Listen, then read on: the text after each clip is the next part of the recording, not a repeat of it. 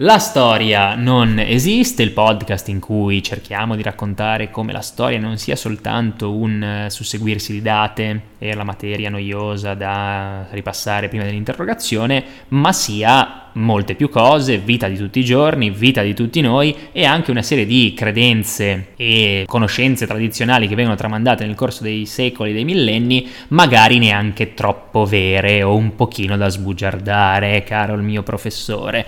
Io sono Matteo, uomo della strada, becero e da calpestare, dall'altra parte appunto c'è il professore di storia, Andrea, quello che proprio la insegna al liceo e ci porta la conoscenza. Grazie prof. Eh, hai iniziato a sminuirti Sì, ma non sì. va mica bene. Vabbè, mi diverto, mi diverto così, anche un po' la stanchezza che ci attanaglia. Come va? Come stai? Tutto a posto, tutto, Tutto a a posto, ripreso nella scuola nuova, quindi insomma Tutto tante bene. cose da gestire. No, ti chiedevo come va, come stai, perché eh, appunto mi condividi i tuoi appunti dei giorni passati, facciamo sempre così, io scopro l'argomento della puntata soltanto nel momento in cui pigiamo rec e qui vedo una serie di immagini eh, particolari, eh, per carità so dove vuoi andare a parare e anzi è un tema che mi stimola e su cui magari qualcosina da dire riuscirò anche a trovarla, però mi vedo queste cinque svastiche colorate che mi guardano e dico, "Mm, chissà se il professore ha attraversato un momento difficile di recente.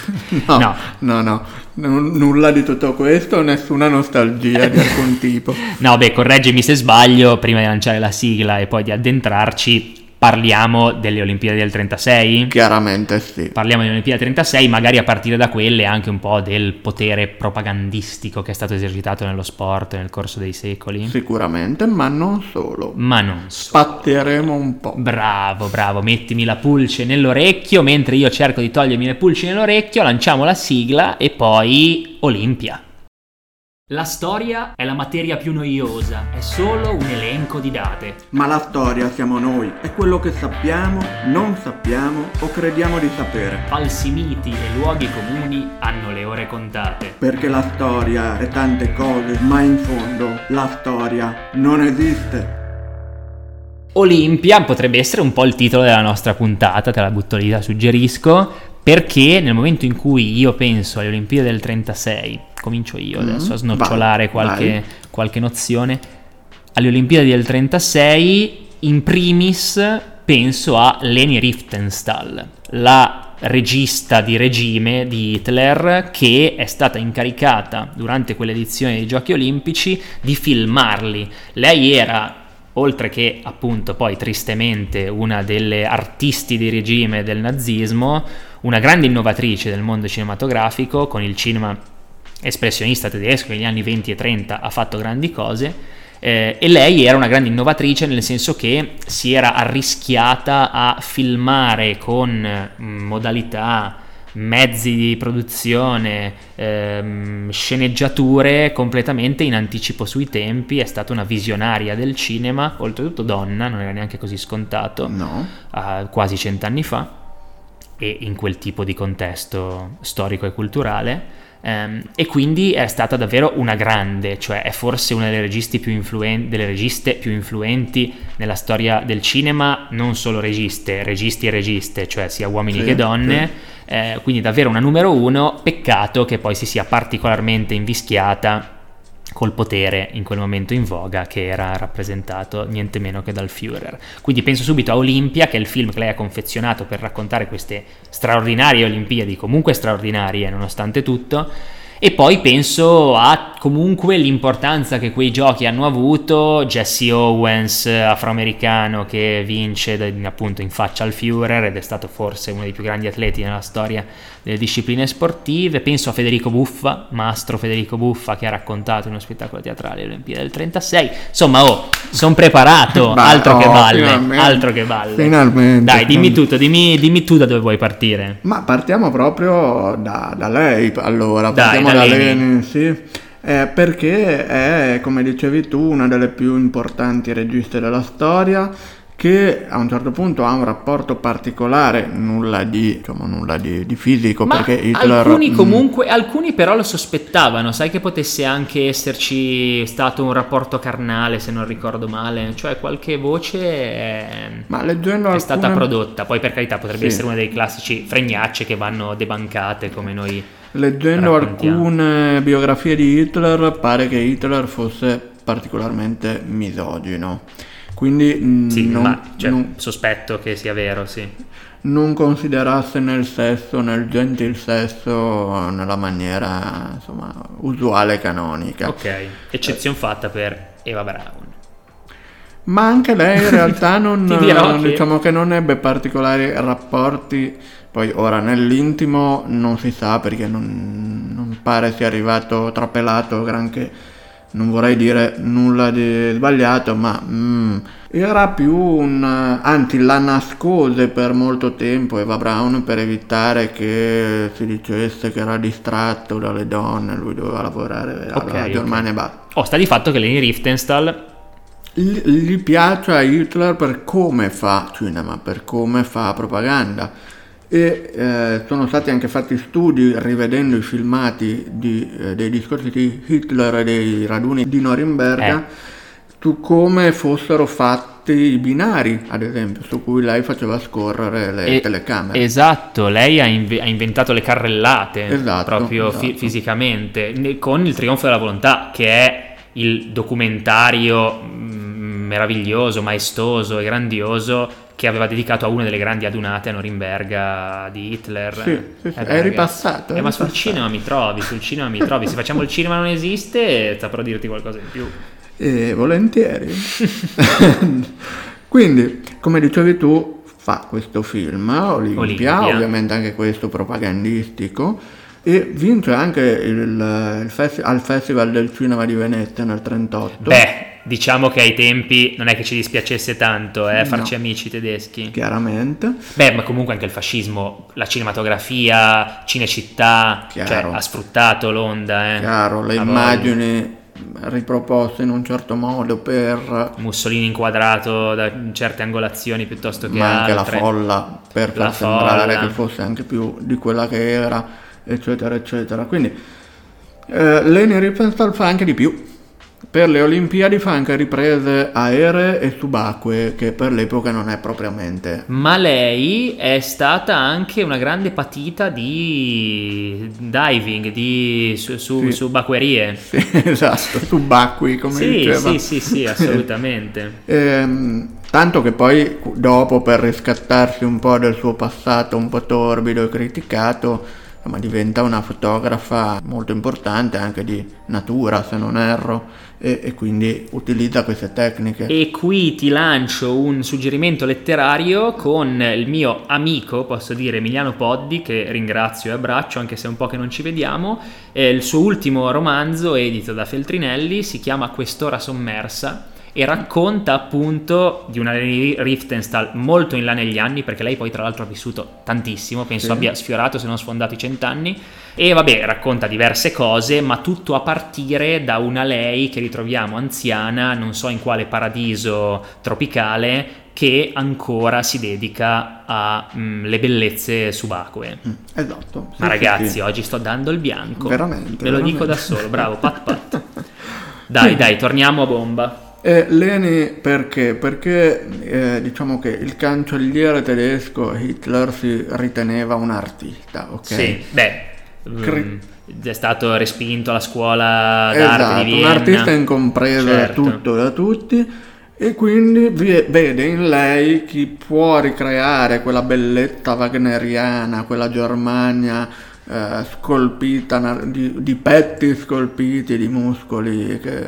Io non ho potuto farlo, lo farà Riefenstahl, vai. Esatto, esattamente. E quindi lei può, ha le porte aperte a tutto, agli- alle Olimpiadi, agli allenamenti, a, a tutto ciò che può essere utilizzato, lei lo filma. Libertà totale. Sì. E molti dei filmati che non vengono utilizzati per il film vengono invece usati come propaganda educativa per i giovani. L'educazione fisica. quant'altro. Esatto, mens sana in corpore sano. Come dicevi tu, mi hai anticipato praticamente su quasi tutto. no, vabbè, rivediamole più nel dettaglio le cose. No, no, no.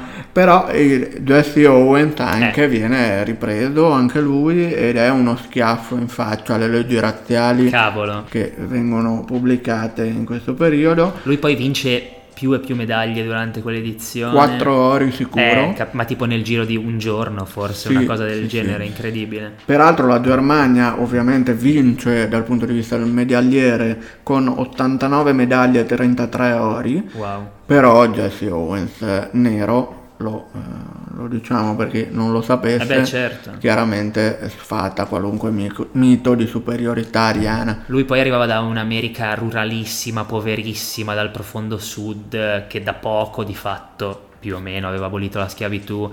Quindi, caspita, cioè, quello è veramente uno schiaffo in faccia al potere. Esatto, esattamente. Avevo scritto una curiosità, nei 100 metri Owens viene seguito come secondo dal compagno ameri- afroamericano anche lui Mhm. e solo quinto su 6 il tedesco, Eh, sì. quindi c'è proprio una disfatta totale. E perché citiamo le Olimpiadi? Perché citiamo Leni? Perché citiamo tutta sta roba? Perché in Leni, realtà... la tua amica ormai è diventata Sì. addirittura.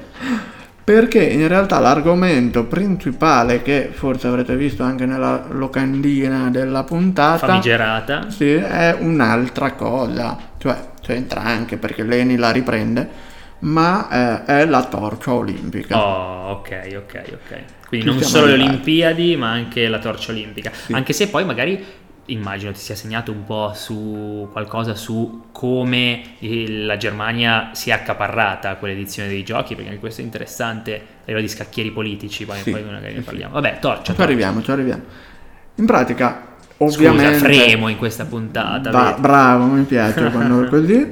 Eh, in pratica le Olimpiadi, tanto per fare un breve excursus, eh, quelle antiche si tengono per la prima volta nel 776 a.C. e secondo, eh, cosa ripresa poi da quelle odierne, secondo il rituale, cioè la tregua olimpica durante i giochi. È vero. Ma in realtà questa tregua olimpica non è la fine delle ostilità tra le polis greche, ma è, diciamo, eh, non disturbare coloro che vanno ai giochi, Ah, ok. sia come eh, atleti, Atleti. sia come spettatori. Ok. Quindi non si doveva rompere le scatole a chi voleva andare là e spesso si tenevano nella città di Elis o Elea, ma in alcuni casi anche in altre città vicine nemiche di questa cittadina. Perché eh, sostanzialmente anche all'epoca avere le Olimpiadi, avere i giochi portava grano. ok? Caspita. E visibilità. chiaro. Quindi evitare che gli altri rompessero le uova nel paniere impedendo che i giochi si tenessero era d'obbligo. Condizio sine qua non. Difatti molte volte durante le Olimpiadi antiche comunque delle guerre ci sono, quindi non è, non è così scontato che la tregua olimpica sia siamo tutti amici finché non finiscono le guerre, i giochi e poi ce le diamo di nuovo. Poi salto in avanti di 2700 Sì. anni, Marchese de Coubertin, 1896, Olimpiadi moderne. Sì. Atene la prima. Sì.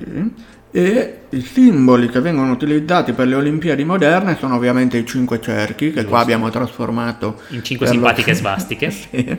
Il motto del, eh, del- delle Olimpiadi e eh, il- l'inno e la fiamma olimpica. Ci soffermiamo sulla fiamma olimpica perché, perché il fuoco greco, che era in quelle antiche, ma anche in quelle moderne. Mhm. Il fuoco è un must per le Olimpiadi. Eh, nell'antichità il sacro fuoco non doveva essere spento finché non finivano i giochi. Bene, ma oggi noi consideriamo il fuoco che cosa? Il punto di arrivo di una staffetta Sì. portata da tedofori che con una torcia vanno da Olimpia tendenzialmente al paese che la ospita. Proprio così. Peccato che questo simbolo di pace, prosperità e fratellanza sia un'invenzione nazista. Non è vero. Sì, Dimmi tutto. proprio nelle Olimpiadi del 36 si inizia questa tradizione. Prima niente. Prima niente, Caspita. c'era il fuoco, ma la- l'idea della staffetta Ah, ok. con la torcia Mhm. è, è- è nazista. Perché dal punto di vista delle scenografie comunque ci sapevano fare i ragazzi, eh? Chiaro, Eh, certo sì, che sì. Va detto. Goebbels era un maestro in questo. Eh, Sper, l'architetto del Ah, Reich, sì. eh, gli piacevano queste cose qua. Sì. Quindi nella... C'era dello storytelling. Sì. c'era dello storytelling. Eh, enorme, proprio alla Poi grande. su sì. certe cose, diciamo. abbastanza. Eh, peraltro, piccolo tip cinematografico, altro, secondo me, secondo me, le, eh, le parate di Norimberga hanno richiamato un po' la costruzione di altri miti cinematografici come Star Wars. Mm. Cioè l'impero Eh beh, richiama un po' quella roba lì. se ti devi immaginare un cattivo impero che però abbia una bella valenza scenografica, non puoi che pensare a, Sì, a loro, anche un po' al fascismo italiano, però un po' più sfigatino. un po' sì. Eh. Un po', sì, un po' richiama più Hitler e la follia che c'è dietro a questo popolo che si butta a capofitto nelle braccia di questo Sì, dittatore. che poi però è una follia, mh, come posso dirti, ge- geometrizzata, cioè anche con una sua, Sì. non lo so, come si dice, Erano molto burocratici e molto... artistici però a sorpresa in Sì, qualche modo. Sì, Ah, volevo dire quando le due cose sono speculari. simmetriche, Simmetriche. con una Bene, sua geometria e una sua simmetria. sì. Va bene. Questo Quindi, poi lo monti lo tagli. Hitler, diciamo, in queste Olimpiadi si deve presentare come il buono della situazione. eh sì, deve un po' ripulire il suo nome perché comunque si cominciava ad avere dei legittimi sospetti. abbastanza, quindi viene messo a tacere qualunque tipo di rivendicazione politica, cosa che invece si scatenerà subito dopo le Olimpiadi perché l'Anschluss austriaco, i Sudeti, tutta la Cecoslovacchia... Dal 38, no? Eh si sì, comincia. eh sì. Quindi prima ci ripuliamo l'immagine, anche tutta la propaganda anti-ebraica viene messa a tacere, Mm. tutti i ranghi più estremisti del partito vengono silenziati. Come facevano i greci, vedi? Tregua olimpica. Sì. E anche tutti i messaggi per strada, i cartelli anti- anti-ebraici vengono eliminati, non c'è più niente, anche perché molti minacciano di non partecipare a queste Olimpiadi, tra cui gli stessi americani, la cui lobby ebraica è- era ed è ancora molto forte, e quindi viene tenuto a freno tutta quella macchina che poi invece ripartirà subito dopo le Olimpiadi contro gli ebrei e viene ovviamente utilizzata questa, questa Olimpiade anche per farsi degli amici. Perché nel 1935 l'Italia ha invaso l'Etiopia la società delle nazioni ante litteram ONU che poi non funziona e va a bagno ma vabbè ha escluso l'Italia perché l'Etiopia fa parte della società delle nazioni come l'Italia e c'era il divieto di attaccarsi eh, quindi Hitler, trovatosi da, scusate, Mussolini, trovatosi da solo, trova come unico compare Hitler che è già uscito da solo dalla società delle nazioni. E quindi le Olimpiadi sono un modo per ripulirsi un po' e farsi nuovi amici. Vedo anche, spulciando un pochino i tuoi appunti, un'altra specifica interessante, si sospesero le leggi contro l'omosessualità per i turisti stranieri. Sì, sì. Quindi fate pure, fate pure Sì. solo per questo mese, vi, vi concediamo, certo, di fare quello che vi pare. Sì, ed è nella sua particolarità e curiosità è veramente tragico, insomma, è Eh beh, qualcosa sì. di... È anche tragico che comunque consapevoli dell'importanza già 90 anni fa simbolica di ospitare un'Olimpiade, gliel'abbiano lasciato fare. Mm, ora, poi non so che processo di assegnazione ci sia stato, perché comunque si parla di anni precedenti, Sì, era stato... forse anche precedenti al suo avvento al potere. Sì, perché era stata scelta la Germania, che era però ancora la Repubblica di Di Weimar, Weimar. nel 31. Eh, e Hitler arriva nel 33. Esatto, quindi eh, ormai è, è- è fatta, Sì, però a quel punto... c'erano forse gli estremi però per cambiare in corsa Forse sì. Eh beh, voglio dire, hanno cambiato, hanno oggi si... Cosa c'è stata la,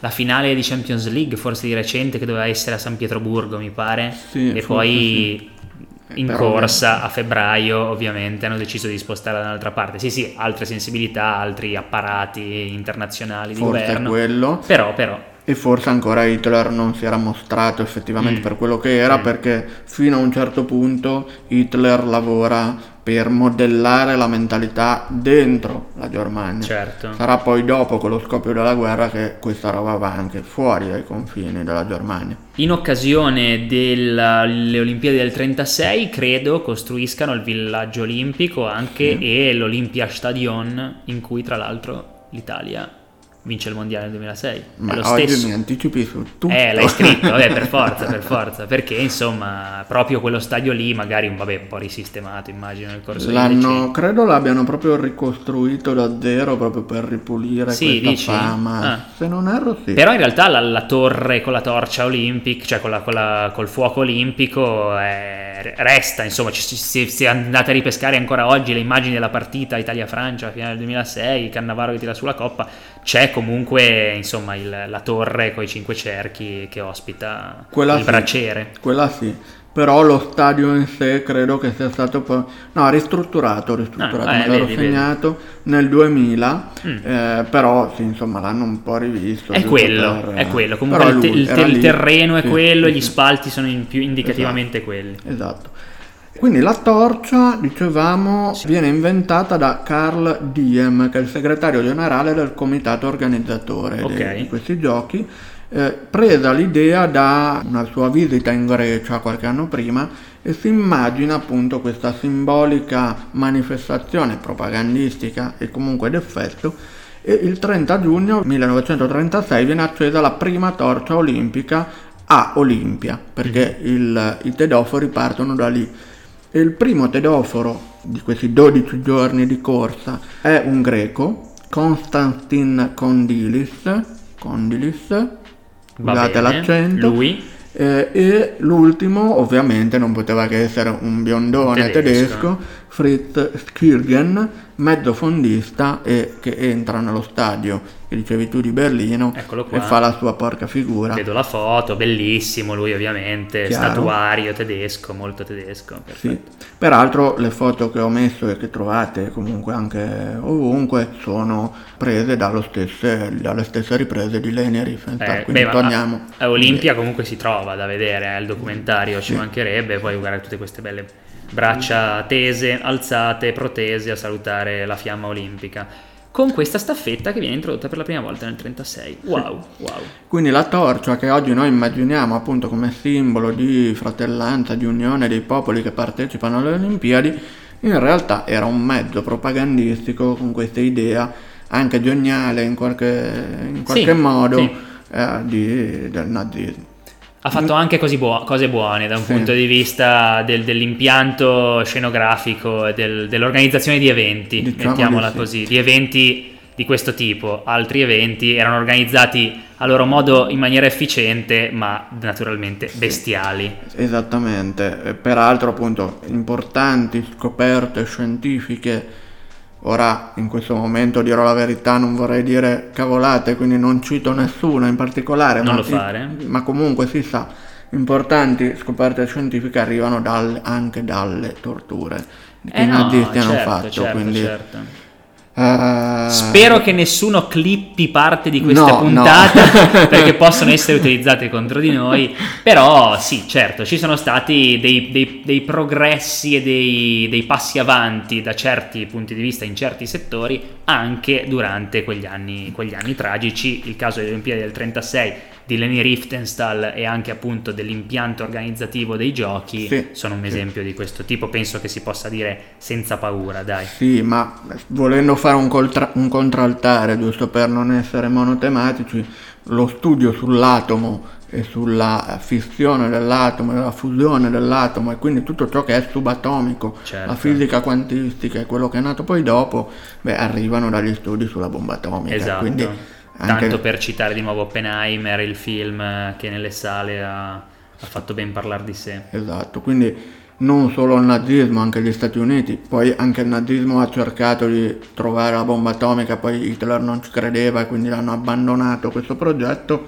ma anche gli Stati Uniti hanno contribuito ah beh, certo. e anche altri hanno contribuito con cose tragiche a scoperto. Beh, la, la, conquista dello spazio USA versus URSS, voglio dire, non è che in Unione Sovietica in quel tempo accadessero cose meravigliose, no, però da un punto di vista del progresso scientifico hanno messo un contributo non da poco, sono stati i primi insomma a conquistare lo spazio, in qualche modo sì. a mandare l'uomo nello spazio, poi vabbè, sì. certo. Sì, sì, si fa tanto parlare della Luna, dello sbarco americano, ma, ma in realtà i russi hanno fatto quasi tutto. Molto bene, abbiamo finito di, abbiamo finito di, di ripulire la figura di sanguinari dittatori. Sì, sì basta, sì, non c'è altro da dire. Basta, no, no, no, interessante, interessante. Beh, ragazzi, comunque lo sport come veicolo di cose più grandi di lui è un argomento interessantissimo, stimolantissimo, appunto prima ho citato Federico Buffa, sicuramente a livello di storytelling sportivo lui è un po' stato l'apripista, insomma quello che ha lanciato una tendenza che poi è stata raccolta da tanti altri. Lui ha dedicato alle Olimpiadi del 36 tante belle parole, appunto addirittura uno spettacolo teatrale credo, e non l'avevo visto ma insomma direi che ha fatto il giro dei teatri e se ne ha fatto un gran gran parlare, forse è stato l'argomento che gli ha fatto scavallare il mondo prima pallacanestro e poi calcio per insomma aprirlo un pochino una platea più ampia, più ampia ancora, insomma, e a temi più larghi ancora. Beh, sì, ma d'altronde dietro a ogni grande evento sportivo c'è politica. Assolutamente Potremmo sì. parlare delle Olimpiadi di Monaco e del 72, certo. Beh, anche solo per restare su temi molto più freschi, guarda il mondiale Qatar, in Qatar, beh, ecco, ovvio, del, certo. 2000, del 2022, dell'anno scorso che insomma si è portato dietro un codazzo di polemiche giustificate, credo, mm. parere personale, però tant'è è avvenuto, è stato assegnato, è stato portato avanti, Messi ha sollevato la coppa con l'abito tradizionale, eccetera. Chiaro, ma eh, poi anche un tema di cui ti accennavo qualche giorno fa, il fatto che ora in Arabia Saudita si cerchino di eh, attirare calciatori sì. della Madonna, è un messaggio politico poi. Per niente della Madonna, oltretutto. Peraltro. Tutt'altro che della Madonna, o se sei della Madonna, nel momento in cui arrivi non lo puoi essere Devi più. cambiare. Oh, negli ultimi secondi secondi va sempre tutto in vacca, prof, quindi al segnale, la campanella che la puntata deve finire. Potremmo inserire una campanella in post-produzione, sì. poi prima... Eh, è divertente, sai, molto a scuola, tu sei un professore, eccetera. Quindi ci sentiamo tra una settimana, come sempre, lunedì mattina, bello presto, bello fitu, come si dice a Genova, così vi accompagniamo quando andate a scuola, all'università, al lavoro, dove vi pare. Grazie a tutte, grazie a tutti. E, Alla settimana prossima. Fate attività fisica? Sì. Potrebbe essere un suggerimento in coda a questa puntata. Dai. Vabbè, divertitevi. Alla prossima. Ciao.